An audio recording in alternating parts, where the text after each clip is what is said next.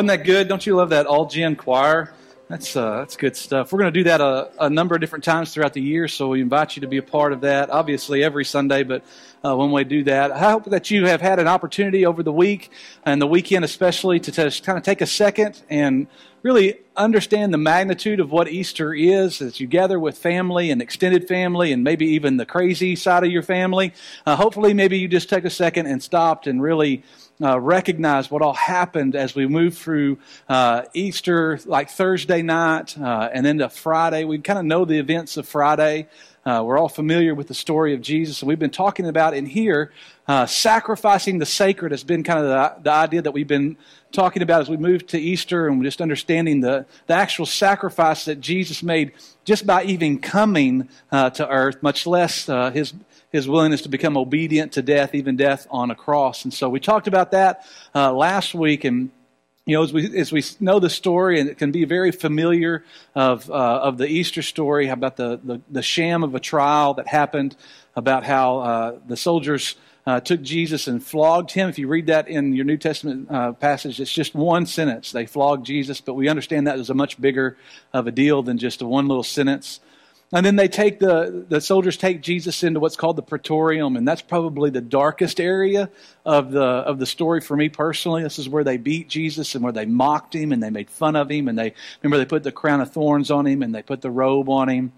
Uh, and then after all of that, uh, Friday, uh, they let him out to be crucified. And, and man, when we think about all of that, we are just so humbled at the thought that God would love us enough that He would allow Jesus to come and do all of that for us. But this morning, what I want us to focus on, I want us to focus on the resurrection because we look at an empty tomb this morning. And what does life look, back, look like on the other side of the resurrection? Because I believe that the resurrection is, is the hook of everything that we do. It's the, it's the focus point of, of our church. It's the, it's the, the hinging point of all mankind.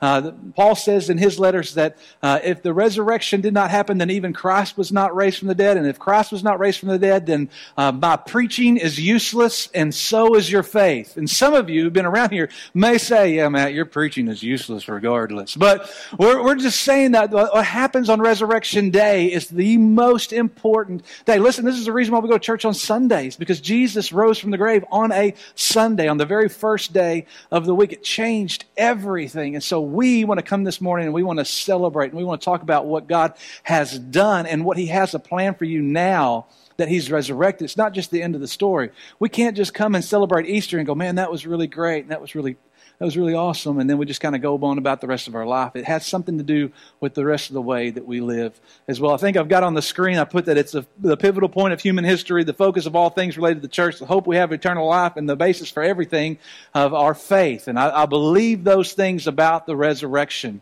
So if you got your Bible, go to John chapter 19. I love John. You can look on the, if you don't have a Bible with you, there should be one in the pew. You can grab your app. You can, if you have an iPad, whatever you use. Uh, John is a great book to read. If you don't read the Bible very often, if you don't, it can kind of be a little overwhelming. If you don't know where to start, start in John. I tell everybody start in John. We got Matthew, Mark, Luke, and John. These are the four Gospels, is what we call them. And Matthew, Mark, and Luke, they kind of tell the story from their perspective, but it, you can kind of follow along from one to the other. And John just kind of man, he's, he just kind of writes to his own drum. I like it. He kind of has a, a, unique perspective. And so if you don't know where to start when you read your Bible, start with John. But in John 19, we have just witnessed uh, the crucifixion. We've seen all the things that uh, Jesus said while he was on the cross. And, uh, and we come to this place in chapter 19, verse 41. It says this At the place where Jesus was crucified, there was a garden, and in the garden, a new tomb in which no one had ever been laid because it was the Jewish day of preparation, and since the tomb was nearby, they laid Jesus there. Now you have to understand in this moment that the unthinkable have happened. That in, in their world, the, the, the guy that the disciples had been hanging out with, Jesus, this, this incredible teacher, this compassionate rabbi, this miracle worker. They've seen all this stuff. And in this moment, that Jesus is dead. And they have no idea what to do next. Uh, the Bible tells us that a man named Joseph and a man named Nicodemus come and collect the body of Jesus, and they, they wrap him in the burial cloth and they lay him in this tomb. And they've seen him. They've seen everything that happened. They've seen him whipped. They've seen him flogged. They've seen him. Uh, they've seen him say the things that he said on the cross about forgive them. And uh, you know, he gave. Remember, he gave uh, his mother to John, and, and and John to his mother to take care of. And they've seen all this kind of stuff. And then they saw the Son of God die. Now we know that he died for two reasons. Number one is because the Bible tells us that uh, this was the this was the preparation day, right? Passover's coming, and, and as much as the Jews wanted Jesus dead, they didn't want dead bodies laying around over Passover. And so what they would do is they would go up to the Roman soldiers and they'd ask them to break their legs. If there was someone on the cross, they said, "Well, if you break their legs, they'll die faster because you have to push up to breathe." And so the, the Bible says that the soldiers went by and they broke the legs of the two guys who were being crucified with Jesus. But when they came to him, that he was already dead. So they didn't break his legs. That goes all the way back to Old Testament prophecy. It tells about how those no bone will be broken. Instead, they they jab, which is a, a spear, into Jesus' side. And if, if he wasn't dead, that would have killed him. Okay? And so we know for sure that he was dead. Because the Bible talks about that the soldier said that he was. And number two, the only other reason why we know that is because it was the soldier's job to make sure he was dead. In, in this time in the Roman, in the Roman world, if, if a Roman soldier was in charge of a prisoner and that prisoner got loose, or if they were supposed to die and that prisoner didn't die and they lived, then the, then the soldier in charge of him paid the penalty for him. And so if that person's that person's sentence was death, then and they got away, then that soldier he he he went ahead and died for that person. And so these guys had a lot of incentive to make sure that Jesus was dead. And so we know that he was dead. And they take his body off and they and they lay him in this tomb, and it's this this crazy moment because you got to think that all the disciples who have been hanging out with Jesus for about three years now, and they've seen all this stuff happen, they've got to be thinking this can't be the end of the story. There has to be something more than this because, I mean, if, if, if, this is the end, then what have we been doing for the last three years? What have we been kind of almost wasting our time if this is the end? You flip over to chapter 20, verse 1 through 9 tells about the very first day of the week. And so we, we know that there's been a couple of days that's passed. Mary Magdalene comes and she comes to the tomb because she's wanting to kind of kind of put some herbs and spices in there because you got to imagine that you know uh, dead bodies stink, and so she's showing up to the tomb, and the, and the Bible says that the stone has been rolled away, and she like she just freaks out. She thinks that somebody's probably come and taken the body, and so she runs and she gets the disciples because what else can she do? And it says that she shows up to uh, Peter and John. Now, this is the same John that is writing the book. If your Bible says the beloved disciple, it's because he's talking about himself. Like if I were a disciple and I were writing a book, I would say that I was Jesus' favorite too. That's what John does. That's why I like him. And so it says that Peter and the beloved disciple take off running. And again, because John's writing the book, the beloved disciple outran Peter. So not only was he his favorite, he was also the fastest. Okay. And so he gets to the tomb. And they walk in and they obviously see that the body is not there. And they begin to kind of like go, this is pretty weird, right? And if you read uh, verse 9 says this, this is like this incredible moment. They still did not understand from Scripture that Jesus had to rise from the dead. And I read that and I go, what? They still, they still didn't get it? I remember when, um, when Jessica was pregnant with Brody, our oldest boy. I, I was going to say when we were pregnant, but we were not pregnant we looked pregnant, but because uh, I ate every time she ate, I took a nap every time she took a nap. I was like, oh yeah, I'm tired too. Let's go lay down. Um, we were. She was pregnant. I was not pregnant. When she was pregnant with Brody, we were in those last like y'all remember this who've, who've gone through this, and you're you're like the last three weeks, and um, and we're we're miserable, right? And uh, and just tired, and we're going to the doctor. You have to go to the doctor every week at that point, right? And so we'd go to Doc, and, and he'd be like, okay, looks like everything's good. See you in a week. And we're like, oh, great. Thanks. See you in another week. And uh, we'd come back, and, and this was on a Thursday. And we went to go see uh, Doc, and he's like, okay, listen, everything looks fine. I don't think that you know anything's going to happen. But I tell you what, why don't you come back tomorrow? uh, on Friday before the weekend. I just don't want anything crazy to happen over the weekend. Let's just check you, you know, check everything out, take your blood pressure one more time before the weekend. Uh, and so we were like, great. To go home, put your feet up, don't do anything. And so we went home and uh, and did everything that we were supposed to do. Uh, came back the next day, and like you'll be the doctor's office, you just kind of sit there, and, he comes in, and uh, and and Doc's over in the corner, and you can just see the wheels kind of cranking, and he's just thinking and thinking, and he walks up to Jessica. I'll never forget. He walks up to Jessica and says, "Okay, I need you to go home and get your bag, and then go to the hospital, and we're going to do this thing." And she goes, "Do what?" And he just looked at her. He goes, um, "Have a baby." That's kind of what we've been working toward this whole time. And she was just like, uh, I can't have a baby. It's sleeting outside. It was like the ice storm of the century or whatever, and it felt like it anyway. And, and like, I just remember thinking in the moment, I just kind of looked at her and I went, well, that's kind of the whole point, right? That's what we've been here for for the last forever. And Hank just said, I mean, it's kind of what we've been waiting for. This is the whole point of everything. And I read this passage of scripture and I look at the disciples and I go, they didn't get it? This is the whole point. This is what we've been, this is what we've been working toward, right? We finally come to the empty tomb and everything inside of it. We, we look at the disciples and we shake our heads and go, why do you not understand? Like this is the whole, how could you miss this, right? Not counting because it says, uh, they didn't understand through Scripture. That, that Scripture they're talking about is obviously the Old Testament. There's countless Old Testament prophecies about how the Messiah will be put to death and be raised three days later. Not counting the Old Testament ones. Jesus himself told his disciples over and over and over again what was going to happen. In Matthew chapter 16, from that time on, Jesus began to show his disciples that he must go to Jerusalem and suffer many things from the elders and the chief priests and the scribes and be killed, and on the third day be raised. Mark 9, the Son of Man, this is Jesus talking, will be delivered into the hands of men, and they will kill him, and when he is killed, after three days, he will rise. Again, Luke 18, Jesus talking, Behold, we're going up to Jerusalem Everything that's written about the Son of Man and the prophets will be accomplished, for he will be delivered to the Gentiles. He will be mocked and shamefully treated and spat upon. They will scourge him, kill him, and on the third day he will rise. He's told them this over and over and over again. Four times in the Gospel of John. He tells him once in John 8, twice in John 12, and once in John 14. This is what's going to happen. What's he doing? The whole time, if you're taking notes, these are real easy. He prepared them. He prepared them for what's next. He was trying to get them ready to understand over and over and over again. And honestly, they just they couldn't get it. They couldn't wrap their heads around it. it was so foreign to him them. And I listen, I believe that he still does that to us.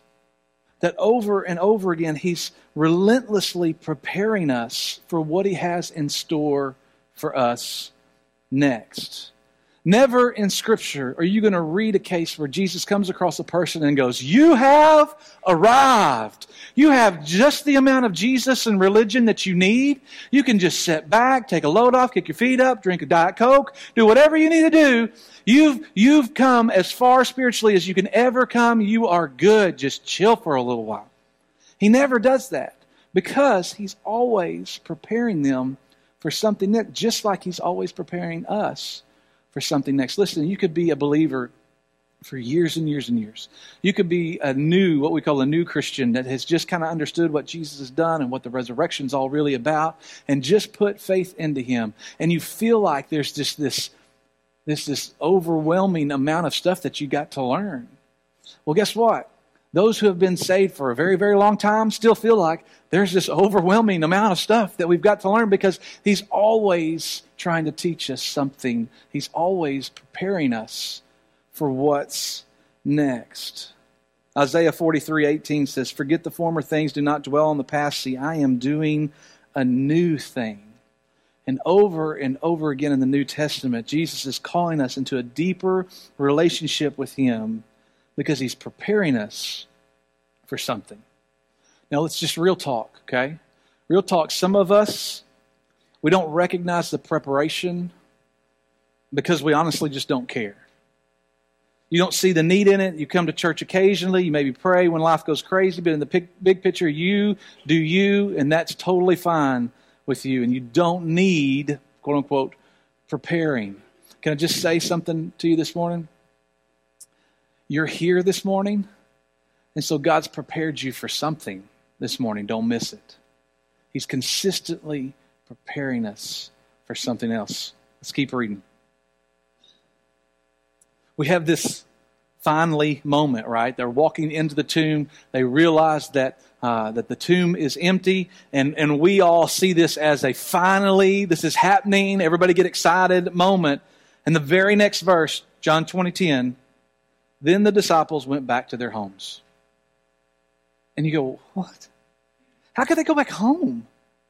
That doesn't make any They should be shouting from the rooftops. They should have like a church service. They should like put a big meal together because that's what you do when you get a lot of church people around each other. You feed them and you give them, uh, give them an opportunity to worship and then you take up an offering because that's what we do, right? And so I don't understand why we're not having church. They're, they should be telling everybody about what just happened. But all too often, when we experience something that's unexplainable, we cling to what's comfortable and they just went back home. They couldn't understand what was going on. They, they, they maybe were trying to put a couple of things together, but they just, they just went back to what's comfortable. The next few verses talk about how Mary actually encountered Jesus in the garden.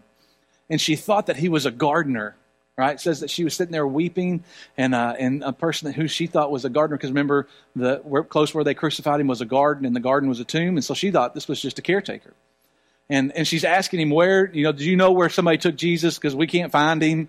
And we really just want to know where he is. And, and, and finally, there's this really neat moment in verse 16 where Jesus looks at her and says, Mary.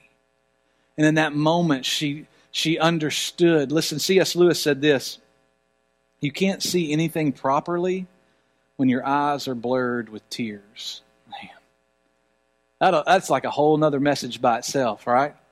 She couldn't really see Jesus for who he was because she was just so, listen, we become so emotionally consumed with the mess around us that we miss the miracle right in front of us. And Mary was missing it. Jesus finally tries to kind of get her attention, and we read this, and like we read most of Scripture, we read this very like uh, flat, and he says Mary, and you got to know he probably went Mary, like like get her attention, Mary, and she says, says she, she turned to him and cried out in Aramaic, and this is an Aramaic word, and says Rabboni, which just means teacher, right? And Jesus said, Don't hold on to me because I've not yet returned to the Father. Go instead and tell my brothers that I'm returning to my Father and your Father, to my God and to your God. What did he tell Mary? He told her to go. He said, Go. Hang on a second. Hang on to that. Verse 19. On the evening of the very first day of the week, when the disciples were together with the doors locked for fear of the Jews, Jesus came and stood among them and said, Peace be with you. Do you think that's what he said? I think he said, Hey guys, don't freak out here I am, because they're in a locked room, they're by themselves, and then all of a sudden Jesus is there, and we read that and we go, Peace be with you. He probably said, Hey, don't freak out. Here I am. And he says them, he goes, Listen, after this, he shows them his hands and his side, and the disciples were overjoyed when they saw him. And again, Jesus said, Peace be with you, right? Calm down, everybody. It's okay. And he says, As the Father has sent me, I am sending you. What did he tell Mary? He told Mary to go. And he shows up to his disciples, and the very next thing he tells them is, I'm sending you. Go. Go out and tell. Listen, the second thing I've got on my list, if you're taking notes, is he gave them purpose. He gave them purpose. He gave them a job to do. Not just to sit back on their blessed assurance and, and sit around and talk about how great all the old times were. He says, Go, I'm sending you. And listen, we've got thousands of people who are living life and they're trying to figure out the meaning of life or the key to happiness or what on earth are they there for, right? What's my purpose? What's the big picture reason why I'm on this planet? And I believe this is it. Because Jesus is telling us, listen, I'm sending you. Go tell people about what you've seen. Tell about what God's done in your life. Tell about the preparation that we've taken place that's gotten you to this point. Tell them about the mountains that you climbed and the valleys that you had to walk through. Tell them about everything that God's done for you. I'm sending you out. Go and tell them. Why? Why would he go? Why would he tell us go? If you keep reading, verse 30 and 31. This is kind of John's narrative summary statement at the end of chapter 20. He said, Jesus did many other miraculous signs in the presence of his disciples, which are not recorded in this book. But these are written that you may believe that Jesus is the Christ, the Son of God, and that by believing you may have life, life in his name. Why are we going? What's our purpose? Is that we tell others so that they may believe that Jesus is the Christ, and by believing they may have life in his name. You want to talk about what we're supposed to do with our life? You want to talk about your purpose and the whole reason why you're on this planet? It's this. This this is so easy. Everything that we do points to Jesus. Remember, I said at the very beginning that the resurrection is the focal point of the church. It brings meaning to our faith. It is everything that we do. Every sermon that's preached, every ministry that we have at the church, everything that we do here points to that Jesus came so that we can have life and in Him life more abundantly. That's the whole point of everything. And the very first two things that He said was, Go, I am sending you. That's incredible, church, because what we want to do is we want to sit back and go, He was probably talking to somebody else. He wasn't meaning me. He did, I'm not that good with my words, or I've got all these other excuses that I can use. And he's saying, Go, I'm sending you. Church, it's time for us to go. He prepared them, he gave them purpose. And then, number three, let's keep reading. John chapter 21, verse 1 through 3 says this Afterward, Jesus appeared again to his disciples by the Sea of Tiberias. This is the Sea of Galilee. Okay, they called it a couple of different things. Uh, Tiberias was the city that was close to it, so they by the Sea of Tiberias. It happened this way. This is great. Simon Peter, Thomas, they called him Didymus, Nathanael from Cana in Galilee, and the sons of Zebedee. This is James and John. This is the guy who's writing the book and his brother. And two other disciples. They were all together. And Peter told them, quote, I'm going out to fish. This is South Arkansas man's favorite verse in the whole Bible, right? They go, listen, it's biblical. I'm going to fish. This is what Peter says. He says, I'm going to fish, Peter told them. And they said, We'll go with you. So they went out and got in the boat, but that night they caught nothing. Now listen, what did Jesus just tell them to do? He said, Go, I'm sending you. And where'd they go? Fishing. Is that what Jesus meant? Don't think so, right? And so they go, and I, we read all this and we go, okay, listen, they've seen the empty tomb. They've heard Mary's story about the gardener, and oh gosh, it's Rabboni, and it's this Jesus, it's master teacher. And, and they've seen Jesus twice already. Remember, they were in the locked room. Jesus shows up, says, Everybody calm down, peace be with you, right? Thomas wasn't there. And Thomas says, If I don't see him myself, I'm not going to believe. And so he waits a week, comes back a week later, and shows up again. And Thomas is there. Remember, he sees and puts his hands where the nails were and puts his hand on the side. And he says, Now I believe. And Jesus says, You know, blessed are those who uh, will believe and have never seen. You know, that's talking about us. And so they've seen Jesus twice. They've heard about uh, Mary's encounter with him, and they've seen the empty tomb. And they go back fishing?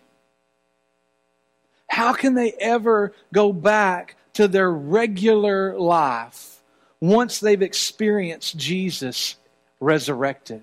After all that they've witnessed, after all that has just happening, after everything that's gone back, how can you go back to life as normal? And I guess, church, I'm going to ask you the same question. With all that you've seen God do, with all that you've experienced, with, uh, with if you've had this real encounter with the Savior, how can you go back to life as normal? With, with all that you've seen God do, with, with all that you've experienced, if you've had a real encounter with Jesus, how can you go back to life as normal? Listen, some of you, I get it.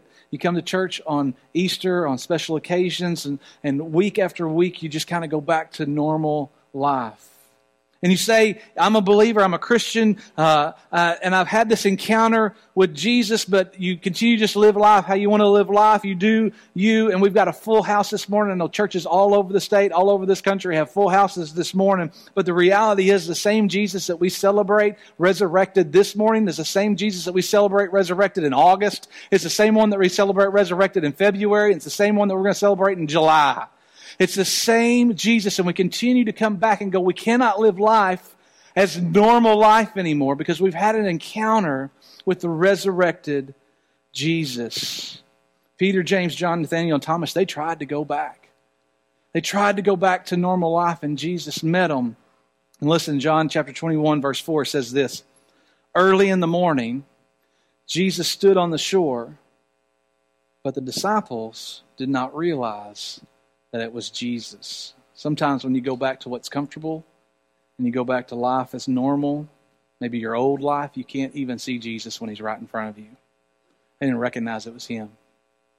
And in verse 5, he called out to them, Friends, haven't you any fish? No, they answered. Isn't that what you want to hear when you've gone out fishing all night and you've not caught anything? Somebody on the bank going, Don't you have any fish? And they're like, No. And then Jesus says this throw your net on the right side of your boat, and you'll find some. When they did, they were unable to haul in the net because of the large number of fish. And the disciple whom Jesus loved, who's that? John, right, John, said to Peter, It is the Lord, right? John has the revelation because remember, John's writing the book, and he's like, Hey, that's Jesus. And Peter, at this point, is like, Oh my gosh, I cannot believe it's him. What's he doing? Number three, if you're if you're keeping notes, He's pursuing them. He's coming back. They went back to their old life. They went back to the old stuff. And, and he's coming back and he's trying to get them back on track. He's pursuing them. The Bible says that they caught so much fish, I think it was 153 to be exact, that they couldn't even pull the fish into the boat. It says the nets didn't rip, even though there were so many fish. I love this part of the story when, when John says, Hey, that's Jesus. And Peter sees him and recognizes him, and, and he like Forrest Gumps off the boat like Lieutenant Dan's on the shore, and he's like, Hey, and he jumps off and he swims in. And the Bible's like, they were 100 yards offshore. The rest of them just paddled in. They're like, Peter, come on, man. And they're like, of course, they're mad because they're having to deal with the fish. Anyway, they all get up to the shore at some point, finally. And in verse 9, it says, When they landed, they saw a fire of burning coals and fish already on it, and bread too. And Jesus said to them, Bring me some of the fish that you just caught. This is a really cool moment because if you read this in this narrative, some of y'all have read that verse a thousand times and you just don't think anything of it. But when Jesus is pursuing the disciples, he didn't need anything from them. Did you catch that? He didn't need their fish, he had fish. But he's preparing something for listen he doesn't need us but he wants to provide for us he wants to provide while we're while he's pursuing and that's an incredible thought jesus needs absolutely nothing from us the the big word for that is aseity. Jesus is aseity. And aseity just means this it means he's completely self sufficient. He is in need of nothing from anyone. Okay? And so the fact that uh, we sit around and think that somehow God needs us to come to church or to worship or He needs us to give an offering or be involved in small groups, God doesn't need us to do any of that. We need that. Listen, worship happens because of the need of creation, us, not because of the need of the Creator, Him. He doesn't need for us to, we need to worship Him. Understand? And so He doesn't need anything from us, but He continues to provide for us. And he continues to pursue after us. And so he says, Hey guys, bring me some of that fish you just caught. And we assume that, you know, obviously he cooked it on the coals and uh, and he kind of prepared things for the for the disciples. And then he has this really neat conversation with Peter. Verse 12 Jesus said to them, Come and have breakfast. None of the disciples dared ask him, Who are you? They knew that it was the Lord. Listen, Jesus, in his pursuit of us, in his provision for us, desires close fellowship with us. He desires for us to understand Him and for Him to understand us and for us to have this intimate relationship with each other. That's more than just a, I'm going to pray in Jesus' name before we eat, or I'm going to pray when life goes crazy, or I'm going to come to church occasionally, or I'm going to be involved in things that I feel like I want to be involved in, as opposed to I'm going to do things because God's drawn me to those. He wants a, he wants a deeper relationship than this surface level thing. And he looks at his disciples and says, Come and have breakfast. That simple invitation was an invitation to get back on track. It was an invitation to kind of come back and get recentered and to kind of kind of take a deep breath and go, listen, I've got a purpose for you. I've prepared you and I've pursued you. Now let's do what we're supposed to do next. Listen, our invitation this morning for breakfast was exactly that. It was an opportunity for you to come in and to fellowship and to understand that God's prepared something for you this morning, that He is He's got a purpose for your life, and that He's actively pursuing you. We we had a big breakfast. If you missed it, man, you missed it. Some of you showed up late and you still missed it because we ran out of food, right? I saw some people walking down the hallway with like, looks like somebody just kicked their dog. I mean, it was bad. And I was like, hmm, sorry, started at 9.30, you know, kind of thing. Here's the deal. I believe wholeheartedly that God has this purpose that He's preparing each one of us for. And so my question to you this morning is, are you willing to just sit with the Savior? Are you willing to just have Him pour into you and talk to you? This conversation after this is where uh, Peter and Jesus have the, you know, feed my sheep. Do you love me? Feed my sheep. Do you love me? Of conversation. He sets up Peter as this guy who's going to help take the church to new things. You turn the page, you get into Acts, and you see what all the church does after this, and it's incredible. But it's because he pursued them. Because when things got crazy, they just went back to their old life. Let me tell you, church, we cannot, absolutely cannot go back to life as normal when we've met the resurrected Savior. Here's what I'm going to ask you to do I'm going to ask you to stand up and just bow your head. We do this because it just keeps us focused and it keeps us kind of locked in. I know that um, we've had a lot of things this morning, and and I've been talking for about 30 minutes now, and I think it's really important, but this is probably the most important thing that we're going to do all day long. For many of you, maybe it's been a while since you've been in church. Many of you may maybe never have come to church. You don't really understand this whole God thing. Listen, you're in the great place this morning. Maybe you have a lot of questions about life and about really purpose for life and why would God pursue you if you've done all these bad things and He doesn't know me or He wouldn't use me. Listen, these guys that, that Jesus hung out with, James and John and Andrew and, and Peter, these guys were not the cream of the crop guys. There's normal, everyday people. And he uses people like that to, to do the most incredible things. Everyone on the stage, every, every person on staff at our church could look back and go, Why would he use me?